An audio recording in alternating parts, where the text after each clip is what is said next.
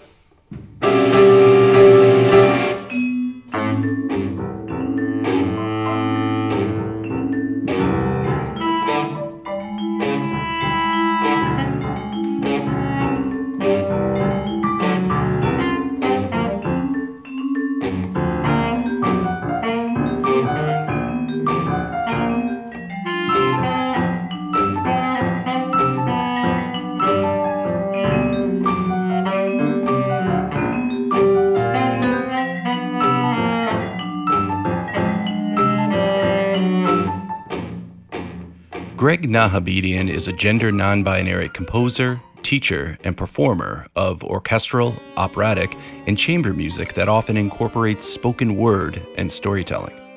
Greg's music has been performed by a very small consortium Hypercube, Kevin Madison, Neil Parsons, the Boston Conservatory Chorale, Coram Boston, Stephanie Lamprea, and has received commissions from Mazulma, Drag Yourself Together, Boy Nirvana, Neil Parsons, Histamine Tapes, Waywords and Mean Signs, Reworked, and the Coaxial Gallery, among others.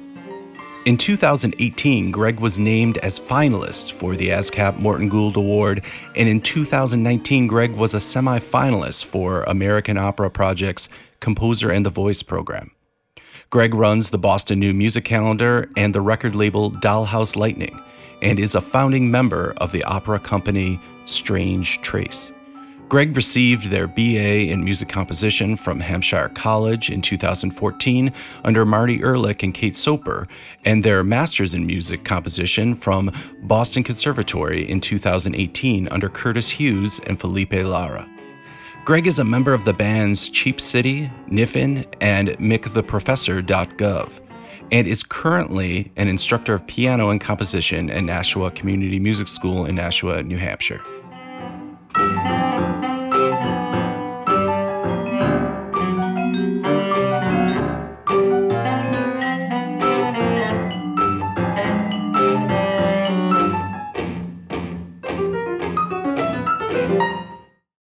I think I like the kind of music where you're not sure how things are related until much later. Like something like the Ben Johnston string quartets, where you're kind of like, why though? Um, and then at the end you go, oh yeah, okay, like that was yeah, yeah. the most like satisfying thing I've ever right. heard. And I, I, really like these overlapping and like interplaying rhythms, um, especially when they're this is five beats and this is four and a half, and I'm just gonna let these play out until they until they find each other again. What is most commonly the impetus for you to start creating? By and large, like my main impetus is always storytelling. I uh, occasionally will kind of think like, oh, wouldn't it be cool if I did a piece where I don't know, it was like tuba and piccolo or like something dumb, uh, like the worst duo combination you can think of, like celeste and I don't know tuba. That would probably be pretty. Actually, I think that that would be rad. I, I, it sounds random that I brought that up, but I actually tried doing that once. That's why I brought it up. It was a horrible disaster. but but interesting. So even the story or the drama between pairing two things that normally aren't, you know, traditionally a duo or or might not work. Yeah. you know. Yeah. yeah one thing I, I have started to do with instrumental pieces is um, I mean I have my my uh, students do this a lot, which is you're learning I don't know Moonlight Sonata or something, and uh, I want you to play more like stylistically. So I always say like if this music was in a movie, like what's happening? And they're like, oh, I don't know, like the guy's sad or something. Um, and I'm like, okay, well, like you have to make it sound sad, you know. Um, like yeah. you need to convince me, pretend that I've never heard this before. So sometimes with like my instrumental pieces, I will kind of think of like a scene. Either it, it could be from a movie or like my life or like whatever that um, maybe I, am like scoring this um, as like as an impetus. I'm working on a piece right now that's going to be, I think, for piano and like electric organ and all the rhythms and pitches are coming from um, my favorite uh, scenes in The Sopranos where uh, Tony's in therapy. So I think the organ is going to be Melfi, and he's going to be the yeah. piano, um, and like that's it. And so you say it might be. So really, then you're saying when you created this idea, it's this idea, and it wasn't a piano idea. It wasn't specifically an organ idea. It was. It was a Sopranos idea. it was a surprise. yeah, there might be some copyright issues right now.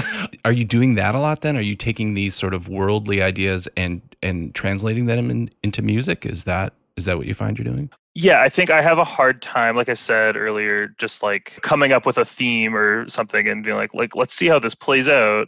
I've like done that kind of composing, but it tends to not be super fruitful for me. But if I have some sort of like dramatic impulse. Like I did the same thing with a piece. Just cause I, I was like, I need I need some rhythms to work with. I need some melodies to work with. And I just started transcribing scenes from Lord of the Rings with Frodo and Sam talking to each other. And I was like, this has nothing to do with the piece. I just like need something to I need like some clay to mold here. Yeah. And I think like those actual rhythms and pitches didn't make it into the final piece because they got changed so much. I, sometimes I look for these generative processes to just like give me material to work with with more dramatic work. So I've written um, an opera. I wrote when I was an undergrad a piece for a narrator and large ensemble. And for those uh, to generate leitmotifs or whatever, I used this kind of like alphabetic logarithm where like for all 26 letters, I assigned a pitch and then would just like plug people's names in. And that's how I generated like just, you know, all the themes to, to work with. So then it was like a leitmotif, but it was uh, a random, randomly generated whose motive is what. Yeah. Right. Yeah. So did the hero have a hero's theme then, or no? Who knows? Yeah, the hero might have had the villain's theme. Yeah. But... And well, that's what I, I think I thought made it like interesting. Okay. Well, yeah. What if the villain and the hero have really similar pitches? How do I differentiate those two? And does that say something to me dramatically? Like, can that enhance the storyline somehow? So I think like th- those things I find really fun to play with.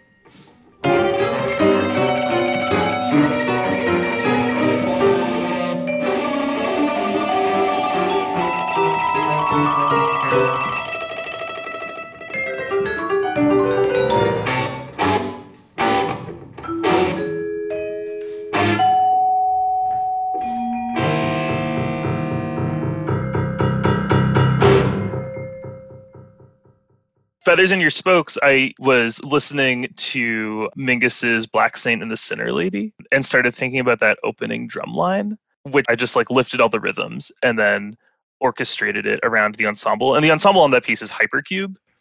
Right.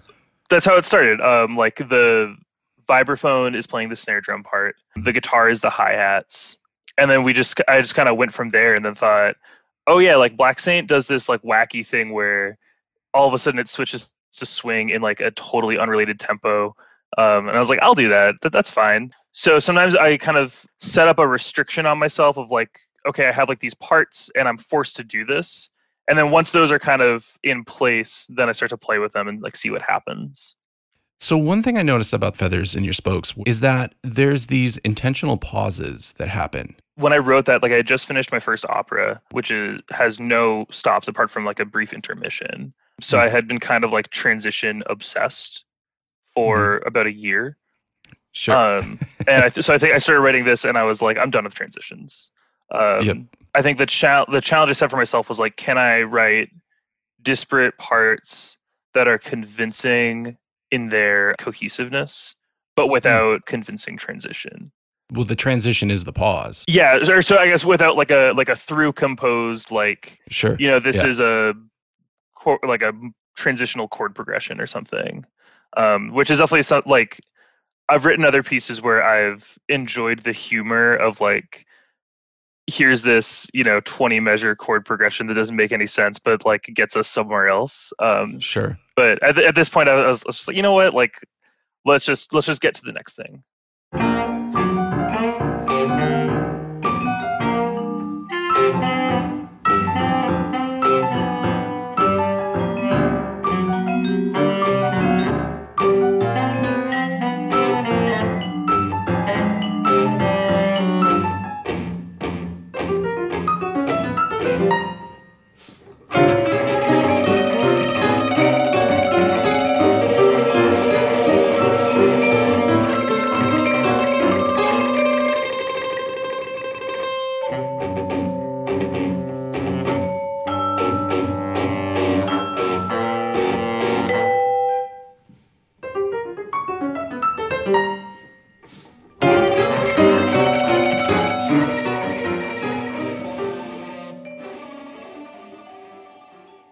You said that you've done a lot of work in sort of rock, punk, metal, um, and you've worked in groups uh, like Niffin, and um, currently uh, you're still a member of Silent Distortion. Is that correct? oh uh no i actually i don't even know where uh, Yeah. uh th- that name might be on my website i haven't been in that band since Yeah. i was uh 16 Six sixteen. Yeah, Okay. um, so a little while ago. uh, yeah.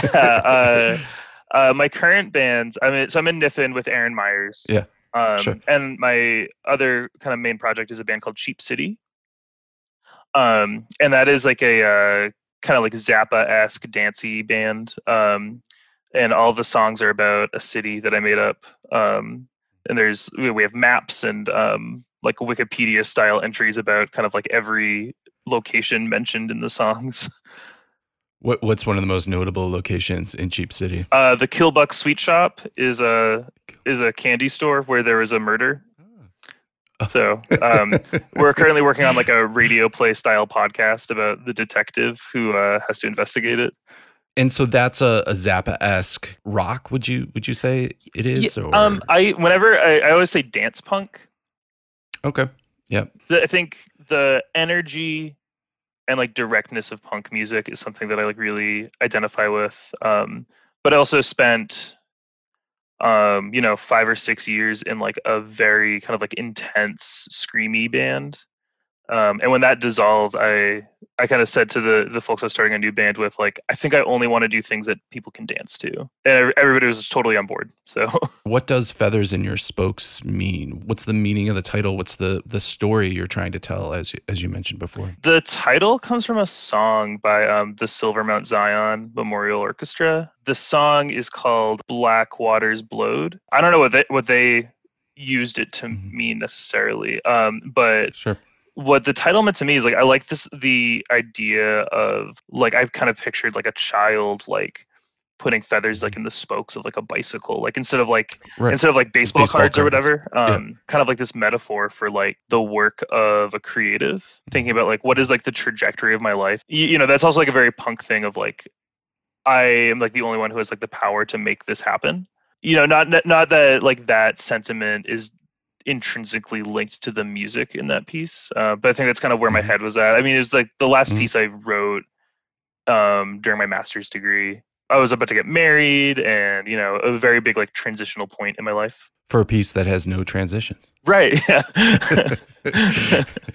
you're finding all these exciting things. You're working in a band. You're doing all these multiple things in new music. You've just started an uh, an opera company. You are responsible for the new music calendar. So you're doing all these things, and that kind of gets me to one of the creative cogitations, which is uh, is a uh, creative life or the creator or creator's lifestyle is that linked to a stable existence? To me, when I hear that, I think, can I pay my bills? Am I working a reasonable amount of time? per week is my stress level relative to my work level and for me uh, I, I think all three of those answers change like pretty often i mean in general i'm like really lucky that i've like settled into a place for now where yeah my work like pays for my bills as a, like a composer and a teacher and a performer. I work a ton but if i don't feel like working 80 hours this week like i don't really have to is pretty cool. Yeah. i'm stressed with work a lot but i'm also aware it's because i take on a lot of projects yeah, um, and I, I know that like if I wanted to, like a lot of my projects, I just say like I'm done with this. Everybody else involved would just be like, all right, see you later. I've set up a lifestyle for myself that is um, like hectic and difficult, but is stable. Do you find that is stunts you in any way or prevents you from being maybe more creative or more free to take on other projects? I don't I don't know. It's it's hard to say because I've never been in a position where I didn't need a day job. Sure. but also like my day job is teaching piano lessons. Um you, you know, so like I'm I'm like very like grateful that I get to like work in music all the time. L- luckily like my schedule's arranged in a way where I can like compose in between lessons. At, at least for me where I am right now, I think having like a day job or like a non-creative job kind of makes the time that I have available to be creative like much more mm. um, potent because I know like yeah. yeah I don't have like literally all day tomorrow. I only have four hours tomorrow, so I better make it worth it. Well, that's what I wonder. If there was no time constraint, if you were a, a billionaire and you could just sit around and compose all day, would you would you actually compose? I I mean I think I would. Um, yeah. The I mean most of my I most of my life like I've just been like making stuff. So making stuff, yeah. Um, and I mean, really, until a couple years ago, it was never like financially viable. So yeah, I I I assume that I would keep doing it, but I think as uh, composers or as musicians or artists, we tend to look at like people. Uh, like Philip Glass comes to mind, like somebody who like, could you ever be bigger than Philip Glass? Like at this point, like, yeah. like what can't that dude do like he has all the free time in the world to just like compose and like do his thing. But when you really think about it it's like oh actually like he must have like so much crap to deal with. Well i was going to say to be to continue being philip glass yeah. yeah what are all the press events the things the other things he needs to do in his life? Yeah he probably has to appear on podcasts and all these other things yeah. Yeah for sure and like i mean like how many lectures or whatever can he give of like the same string quartet before he's like, I just want to go like write something or he's like, don't want to do this anymore, you know?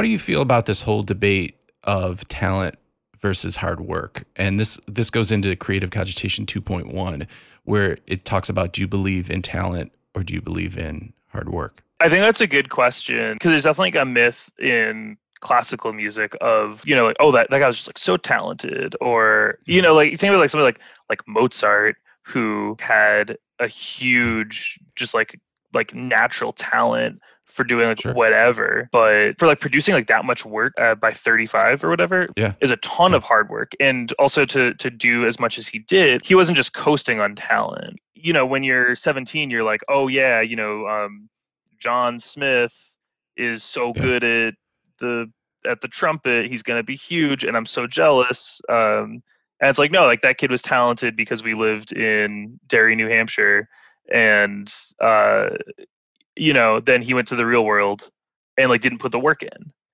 um mm. so i I, yeah. I, definitely I, I believe in both i'm really lucky that i think like a lot of music came like really naturally to me but like i also like put the hours in like constantly and i think like all my peer group does too like everybody's just like working their asses off all the time and is that the unhealthy part of it? This myth that somebody just does something in one take. They had perfect pitch when they were born and they were amazing. I mean, even the Mozart example, I mean, his father was sort of parading him around yeah. as a as a very young child when normally he'd be out like playing in the woods or something like that. Yeah. He was performing and practicing and you know and he was this kind of show pony for for lack of a better reason. So he was putting in those like 10,000 hours. He was putting all that time in. Yeah. And he was also being marketed. For, if you think about it, he had a marketing team oh, from oh, when he was very young who was marketing that he's such a genius and he's such a talent. You know, also I always need to remember that like for anybody who's like famous or has been like really successful, there's always this kind of like perfect storm of events. I totally believe in hard work, but I also totally believe in like, yeah, that guy was in the right place at the right time like you think about something like like Minor Threat, great band. Ian MacKaye, like every band he has been in is like they produce the perfect records. I can't get enough of his music. But I also recognize if he had started Fugazi uh, before having done anything else, nobody would have cared. And also the DC scene, the, the punk scene, if that wasn't as supportive, even if they had done it in Baltimore, you know what I yeah. mean? Or or they had been in a different city, would would it, people have responded to that? They were in Athens, you know, Athens, Georgia, yeah. versus would they would people have been like, ah, oh, this is a little too loud. We're we're more interested in like REM. So right, somebody like that would have like made it happen no matter what. Basically, every band that was that put out a record in like 1984 in Washington D.C. has a legacy, uh, yeah. and some of them kind of suck, but like. you know that's the scene they were in yeah. so that's yeah. i think that's part of like being an artist is sometimes people just fall into like the right scene at the right time and that's that's not to uh, diminish anybody's like talent or hard work but that's part of the equation well greg uh, thanks so much for taking some time to share your music with us and y- your your thought process i think it's actually really inspiring how how hard you you work and how dedicated you are to sort of storytelling i think that in itself is sort of a lost art so, if people wanted to find out more about what you do and more about your music, where would they go to find out more information? Yeah, um, thank you so much for having me. Uh, this has been really, really great to chat with you. Um, my website is uh, gregnahabedian.net. Um, you can check out uh, my new opera company is called Strange Trace at strangetrace.org. Um, I also run a small record label um, called Dollhouse Lightning and um, I'm also one of the founders of the Boston New Music Calendar, um, which lists and promotes new music events in the Boston area.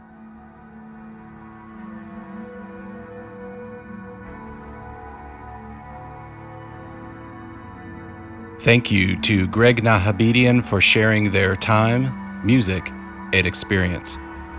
If you enjoyed this episode, please listen to other episodes in the podcast, and as always, like, comment, and subscribe on your preferred podcasting app. I'm Dr. Doug Bielmeier, and this has been The Process.